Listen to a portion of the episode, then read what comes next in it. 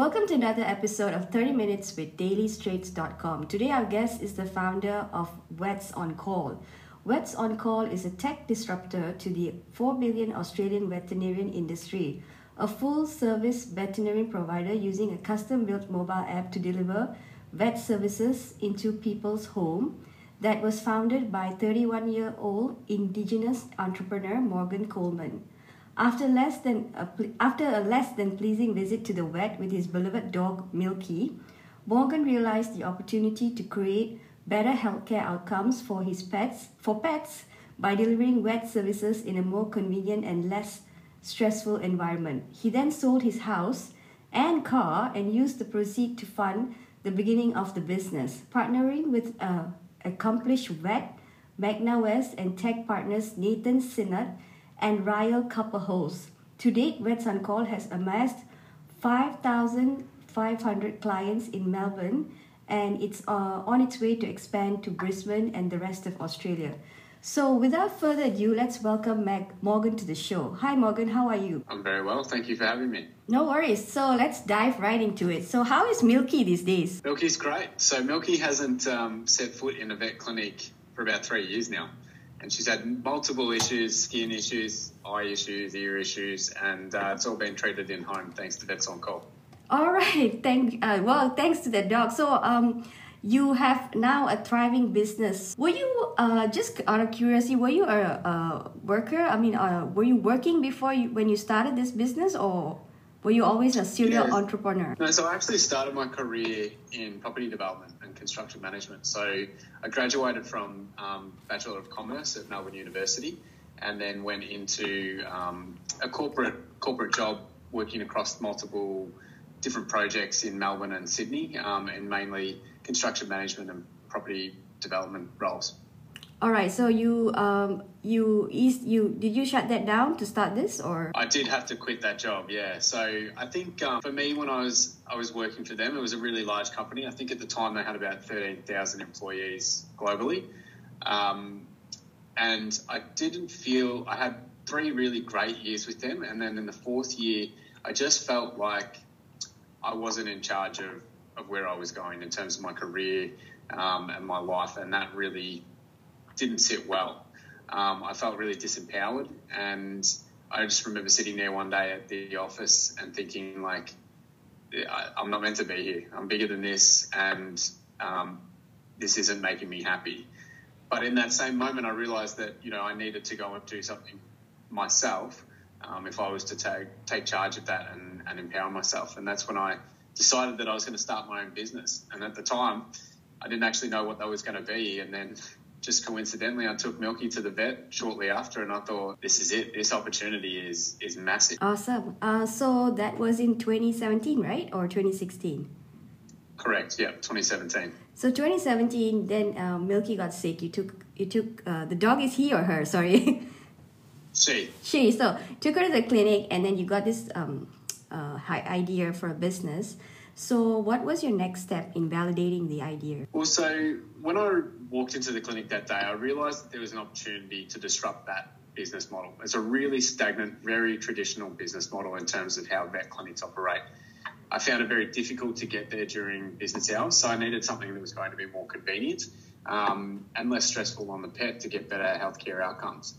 So the moment I actually walked out of that clinic, I got into my car and I had a scrap piece of paper in the front seat and I drew out the blueprint of Vets on Call in terms of the business model, so how we would actually make money and um, fulfill the client needs, but then also the customer experience journey.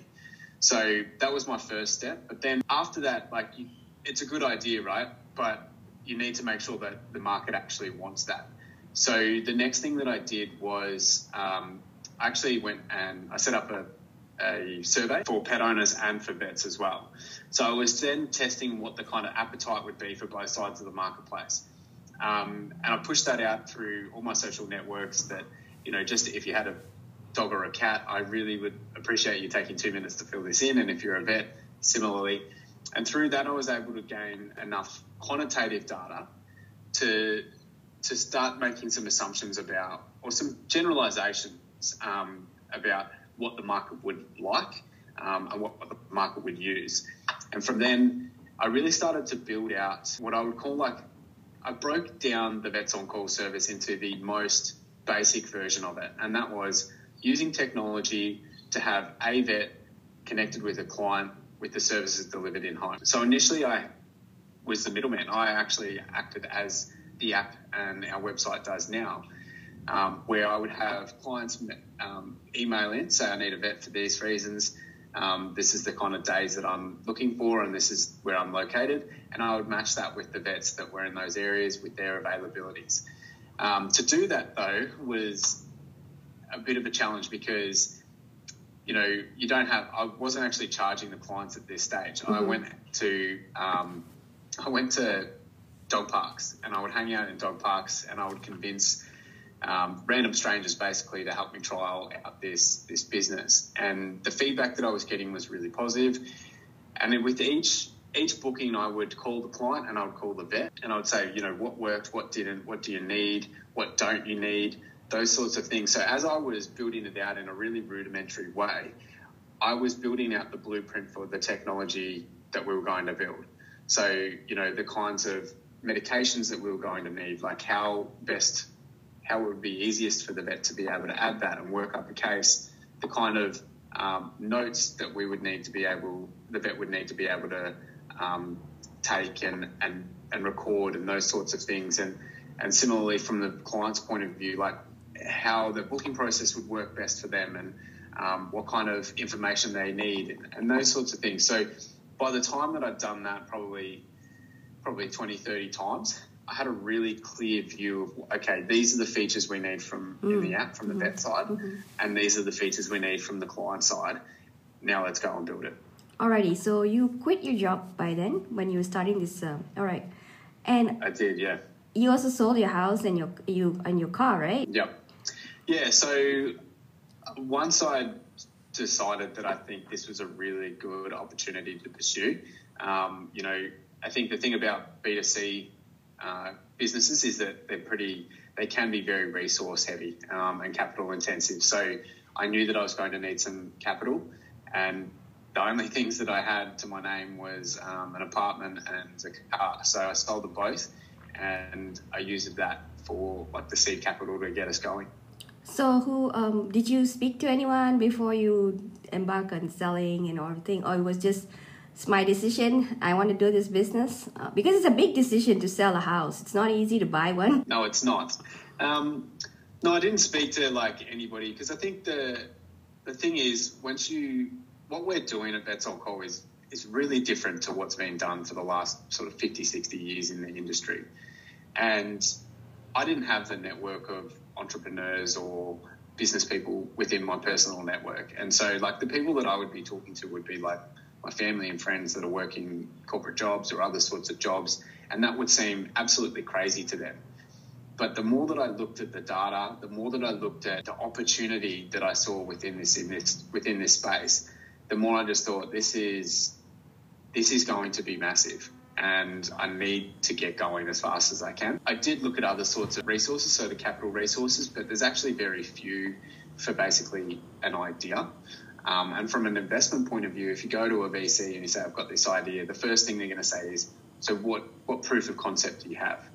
And at the time, you know, aside from that rudimentary system that I'd set up with emails, I didn't have any. And I needed to go and do that. And the only way to do that was to self fund it for, for a period of time to go and get that kind of clear data to it that would make us an attractive investment to a venture capitalist. Awesome. So, did were you married then? Did you need to check things with your partner, or it was just you alone? I was with my wife, but we weren't married at that stage. so, um, I think maybe maybe if we had been married, it would have been a bit more difficult and there a few more conversations. But um, no, look, my wife has always been really supportive, even you know before we were married and stuff. And I actually remember coming home to her the day that I decided that I, I didn't want to work at this company anymore. Um, and I just said, I'm really unhappy.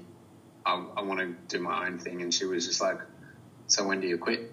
and, you know, that's good. So she was, she's always been incredibly supportive. And I, I think, like, you know, being an, an entrepreneur and, and starting something that is so different and disruptive, um, it can be really hard, and you need those people around. Like my wife is kind of like my biggest cheerleader in that, you know, on the days that I'm having a rough one, she's the one that sort of says like, don't forget like who you are and what you've done and you know the, what you've accomplished. It's amazing, and this is just a setback.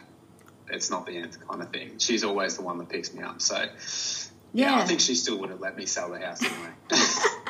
awesome. So I what wanted to ask you, how much did you start with? So you got sixty thousand from the house. What about the car? What was the combination of? Oh, look, the car wasn't very much. Um, that was my first ever car. I think I sold it for about five thousand dollars, so it wasn't a lot of money, um, and it went a lot quicker than I thought it would. But um, I certainly don't regret using that capital to to start my business. Awesome. So, okay, you got $65,000. You validated the idea. What next? So then I went and sought a tech, a tech partner. So that's where I went and met um, with Nathan and Rail. And I spoke to them about this is what I want to build, this is how it is. And I did have to give them the pitch of, you know, this is the opportunity as well because um, I didn't have enough money to pay for the build of the app um, I really needed somebody that was going to come on as a tech partner because, you know, what we've got in terms of our tech, it would be probably, if I went to the market, we'd be looking at like $1.5 million, like as a, as a minimum sort of starting that, um, starting point. So I didn't have that money.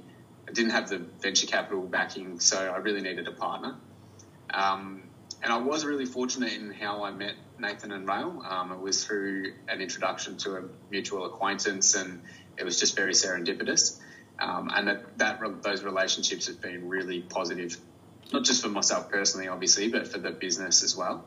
Um, but I also then realised, you know, I can't be running a veterinary business if I don't have a vet, and that's where I went and sought partnership with Magda. So that was just once again through conversations of with friends and stuff like that. Magda's a very business thinking vet, which um, not a lot of vets do think that so commercially, whereas Magda can get, you know, she straddles really well between what we need to do as a vet um, service provider, but also, you know, what we need to do from a business and commercial point of view. And so we've managed to get a really, really good team together to to get us to where we are now. Awesome. So all these people were strangers to you, right? Before you met them, and okay, and yeah. uh, so the uh, Nathan and Rail brought the tech uh, capabilities your idea, and Magda gave you the context, right, for them to come on board. So um, yep. right now, how many um, vets do you have on your on your app? We've got seventy vets mm-hmm. um, on our platform in Melbourne, and of those, a, a handful of them are actually um, our staff as well. So they work within the business um, in other areas of the business as well. So some of the education, some of our logistics, you know, product development, those sorts of things but the vast majority are actually like on a contractor sort of role. So if um, tell us how the app works. Okay, I have a dog and the dog is not well, so I go on the app and I have to explain what symptoms the dog has, or. So basically, if you've ever booked like your um, your doctor's appointment online or something like that, that's how you're doing it. You're selecting the date, the time, um, the pet that you need it for, and then you do give us a brief description as to you know um, red rash on, on the stomach or something like that. It just needs to be a brief description so we know, like, you know, as we're heading out, okay, this is what I'm about to walk into. Um, the other thing for that is that it can also flag some bigger problems. So sometimes uh, pet owners don't quite know how serious their the condition is, um, and it might be something that we need to reschedule so that we can get there faster, or you know um, that may need further imaging. So we're sort of preparing the client that, yep, we might actually need to do some x rays after this consult, those sorts of things. But after that, you select your vet because what will happen is you'll see the, the date, the time, you'll see the vets that are available at that time that are operating in your area. You select the vet um, and then you just confirm the booking and the vet will arrive on time. Awesome. Hopefully. Is there, is there any way to put pictures on the app, a chat probably? Yep. Yep. So you can personalize it. You can put a picture up for yourself. Um, a bit of an icebreaker, which we do encourage our users to do. Um, you can put your pet's profile, um, a profile picture up because every single one of our pets that we see, they have their own profile, and we maintain all their health records within that profile as well. So it's basically like the clinic in the palm of your hand, is the way that we describe it, in that if you go to a local clinic, you're expecting them to maintain all your pet's health history um, and have a bit of a profile for each of those pets. It's the exact same. The only difference with Vets on Call is that obviously we deliver our services in home, but we add the transparency of you can see all your pet's health history. So if you want to go back and have a look through the notes of um, Milky's appointment two months ago or three months ago, you can do that. You can see everything that the vet wrote, the plan that they had in terms of um, the treatment plan, the medications they prescribed. You can see all of that. Um, and that's very different to what you would get at a traditional clinic. Um, and it just makes it more accessible. It means that if you move, if you go into state, if you're on holiday, all the pet's histories are in your app and you can use them with another Vets on Call vet, mm-hmm. um, just regardless of where you are located. Alrighty, how much is a house call? It's like um, if a pet comes so it's eighty-eight dollars. Eighty-eight dollars. So, um, is there cancellation? Like if the if the owner changes the mind, do you have a cancellation fee? We do, and it's pretty typical of like most clinics. So if you plan cancel within six hours of your booking, it's a fifty percent um, cancellation fee, and if you cancel within two hours, it's hundred percent. And the reason that we do that is because within two hours, we're anticipating that the vet is basically on their way or getting ready to go. Um, and it's also impossible for us to fill that slot as well. So that's basically the way that we have in terms of our cancellation period. But in terms of before six hours, so if you booked for next week and you didn't think that you know, next week rolls around and you don't think that it's that necessary anymore, you can cancel without any fees. Awesome. So can you tell us like how do you monetize if you want if it's if you can share? Yeah, of course. Uh, so in terms of the way that Vets on Call makes money, we make money um, from the consultation. So we take a clip on the ticket from the vet um, in terms of what how much they've charged out to the client. We take a, a clip on the total fee of what they do in the home, but we also have other revenue streams. So if the vet if the pet needs something that the vet doesn't have on hand, um, they'll prescribe that through the app, and we send that out through our warehouse, and we make money on it that way as well. We also have in-app stores for both the vet and for the client, where the client can buy things like medicated shampoos, um, prescription foods, those sorts of things, um, and the vet can restock their their pack and their consumables and medications through the Vets on Call app. And we also have other revenue streams. So we have a health plan, which is um, your pet's customized flea, tick, and worming delivered on the same day every month, so you never forget.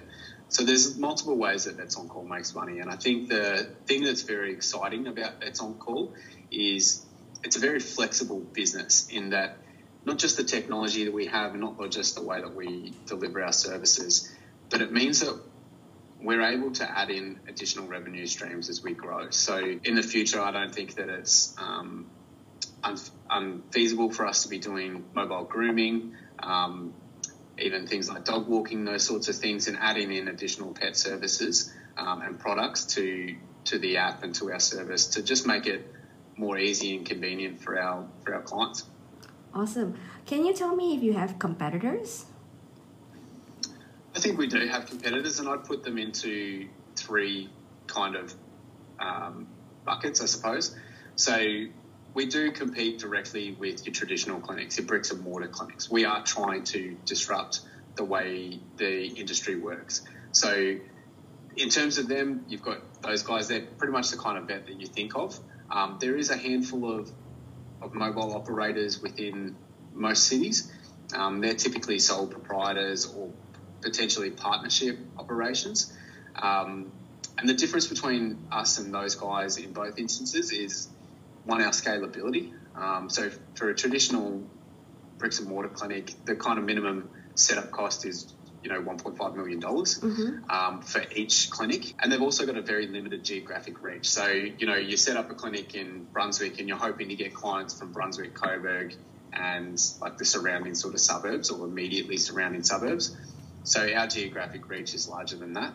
Um, but then with the your independent mobile operators, you've got um, once again some geographic uh, limitations, but also tech limitations, resource limitations, and the technology that we've created, I refer to as like an, an ecosystem, in that we're able to provide for all a pet's needs. So from from a general consultation right through to surgery, um, knee reconstruction, spinal surgeries, we do all of that.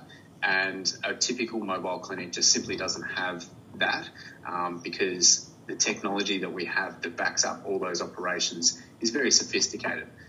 And then we have um, what we would classify as like a technology competitor. So that's um, any kind of competitor that is using technology in, in one means or another. It could be telehealth, it could be another sort of booking platform. Um, and I think what really sets us aside from those is the extensive services that we have, but also the vision. And I, I know that sounds very airy fairy, so I'll add some clarity to that. But we're not we're not comfortable just being a booking aggregator. So we're not really trying to just set up a vet or connect a vet with a, a um, pet owner and then we're completely hands off. We are establishing ourselves as the primary caregiver to our clients because that's really what we what we see as being able to disrupt this industry is establishing ourselves as the primary caregiver. And with that that means that a lot more support needs to be given to the vet and to the client. But it changes the way that we think about the kind of services that we do the standardization of our services um, and that's something that other tech companies just aren't really looking at at the moment. So that's what sort of sets us aside i think Awesome. So you've got plans to expand to Brisbane, maybe and even Sydney, right? So can you t- talk us through on the plan? Yeah. So I think it's no surprise. Like we've got pretty lofty ambitions in terms of what we want to do, and um, we see any market as any market with a substantial population worthy of us and looking at to enter. Um, and we certainly will be expanding nationwide in the next 18 to 24 months. Brisbane will be the first step, and then we'll start looking at Sydney, um, other capital cities, and some of the more sort of larger cities like the Gold Coast or Newcastle, and how we can enter those markets as well. Awesome. So this is an app, or it's on the website. Uh, do you have it on App Store, Google Play? Yep. So we're on the App Store. We're on Google Play. You can also make bookings through our website. Um, and if you're very technology adverse, you can call us. Awesome. So, okay, let's move on to the part the fact that you're indigenous entrepreneur. So, there's not many of you, and I was just wondering if you have a cha- uh, if there's any challenges you face um, as one. Yeah, I think there's look, I think there's multiple. Um, and you know, it's not to say that we have more challenges than other entrepreneurs. I think they're just unique challenges. So um, there isn't very many indigenous entrepreneurs in the tech space, particularly. Um, we're, we're very few and far between. But I think one of the challenges about being Indigenous um, within this space is what I describe as like the wealth network. Um, and that is when I go to raise capital, typically, you know, you start raising capital from your network. And if you have a very limited network or a, a network that lacks wealth, it can be extremely challenging. And so, to give you some an idea around that, I um, when I first started Vets on Call, there was another entrepreneur that was working on something different, and he raised 1.7 million dollars from friends and family. Now, when I went to my friends and family and I was asking them for five thousand dollars, but they laughed at me. Not because they thought that Vets on Call wasn't a good business, but because of the implausibility of them having five thousand dollars to spare. Um, Twelve months later, we were doing more in a single day than that other entrepreneur was doing in a month. But they were still able to raise capital from venture capitalists because they had warm introductions to those guys. Um, and that's really where that starts to get very challenging because, as a tip, general rule, um, a venture capitalist doesn't want to talk to you if it's a cold. They want to have a warm entry from somebody that they know that says, hey, you should talk to this guy. He's doing something great. I'm going to make the introduction. And that's where you start to get the wheels turning we didn't have that. And I think that is an incredibly difficult thing for Indigenous entrepreneurs to grapple with because, um, you know, we were, uh, not our generation, but like my dad's generation, as an example, was kept out of the of building wealth really um, through legislative and other sorts of social um, constraints. And so, like building wealth and trying to navigate that whole path is very new to Indigenous people. So I think that's that's one very big challenge. I think also something that I've come across, and it's not just as as a business person, it's happened, you know, many times throughout my life, is the low expectations for for Indigenous Australians. So when you're talking about business and stuff like that, there's this, I think, an unconscious bias to how would I say this to downplay like what they think you can achieve. Oh, okay. So even if you're doing really well, you know, there's this still sort of like hesitancy. Well, is he really going to do it? You know, he's an Indigenous entrepreneur. He doesn't have any um, business experience. He's never built anything like this before. But you know, if you to, if I wasn't Indigenous, would that still come up? Um, a great example of this was I was asked recently by a, a venture capitalist um, after I had we'd secured a very high profile um, venture firm that was investing in vets on call, and I was talking to this other venture firm about it and saying, you know, there's still room in the round. Like you can jump in if you need, if you would like to. And they said, but how much weighting did they, those guys give to you because you're Indigenous? And I, I said, well, what do you mean? Well, they're investing, but you know, how much weighting in terms of their decision to invest in you was based on whether you're Indigenous or not. And I said no. But the implication was that they thought because I was Indigenous, someone was giving me a mm. handout rather than be, rather than investing on the merit of the business. And in terms of the merit of the business, like what we've done in the short time we've been operating is pretty pretty outstanding. Um, and I think that the business and the performance of the business speaks for itself. And that's certainly what the investor that um, invested said. But that that attitude of like, well, is he getting this because he's indigenous, or is he getting this because he's actually doing well? Um, I think that's just something that, as an Indigenous entrepreneur, you have to grapple with on a day to day basis. And another example is whenever I've had media, I've had people tell me that I'm, I'm only getting the media because I'm Indigenous, not because of what we're doing is unique and, and disruptive, um, or that we're doing really well at it. It's because I'm Indigenous. And that's just something that I think we have to grapple with in, in changing those kinds of perceptions of Indigenous people. Awesome. Um, what about um, do you give pro bono advice to other um, indigenous entrepreneurs? Are you like, or how do you how do you propose you advise other people who want to start a business but indigenous but they have no clue like what to do, where to go? Yeah, well, I was like that once. so um, Look, I think I don't do anything formally, um, and that's more so not because I don't have the desire to do it. It's purely because uh, Vets on Call is very time demanding, and I think I would be doing a disservice to anyone that I would set up a formal arrangement with. But I do make myself available for informal chats. If I have a, an entrepreneur reach out to me that says, "Hey, this is what I would like to do. This is what I'm thinking. Um, do you have 20 minutes for me to get some advice?" I'm always open to do that. I will always make myself available. Um, you know, I think that one of the things that really drives me as a business person is that we, the success, the success that we're getting at Vets on Call is going to be an example to the next generation of Indigenous kids as to what they can achieve. And that business is certainly um, a very, like a real possibility for them to succeed. Because I think that when I was, when I was growing up um, in the 90s, that the only Indigenous people you saw succeeding were all sports people. So when you start thinking about your career pathways and how you're going to change your life for the better, you know, it's very difficult to think outside of that. And if you're not going to be a sports person, um, which unfortunately I never was, uh, you know, it makes it, it's very difficult to think of, okay, well, where else could I succeed? So one of the things that, you know, really does motivate me is to be seen to succeed for the next generation of Indigenous kids so that when they're plotting their pathways, they look at business and go, well, he did it. It's surely something that I can do as well. So, you know, I think that that's part of, like, like I said, that's one of the things that makes me get up every morning. But it's also pretty ingrained into me that, you know, it's my responsibility to give back where I can. So I've had some pretty amazing opportunities and, and had some people help me, a lot of people help me along the ways with advice or with helping business. And, you know, I do see that as a responsibility to, to pass that forward. Awesome. So that's all we have the time for today. We'd like to wish you all the best for your expansion to Brisbane and Sydney. And uh, yeah, we can't wait to see you in Sydney, especially. I'll let you know when we're there. awesome. Thank you so much for your time today. Thanks very much. Awesome.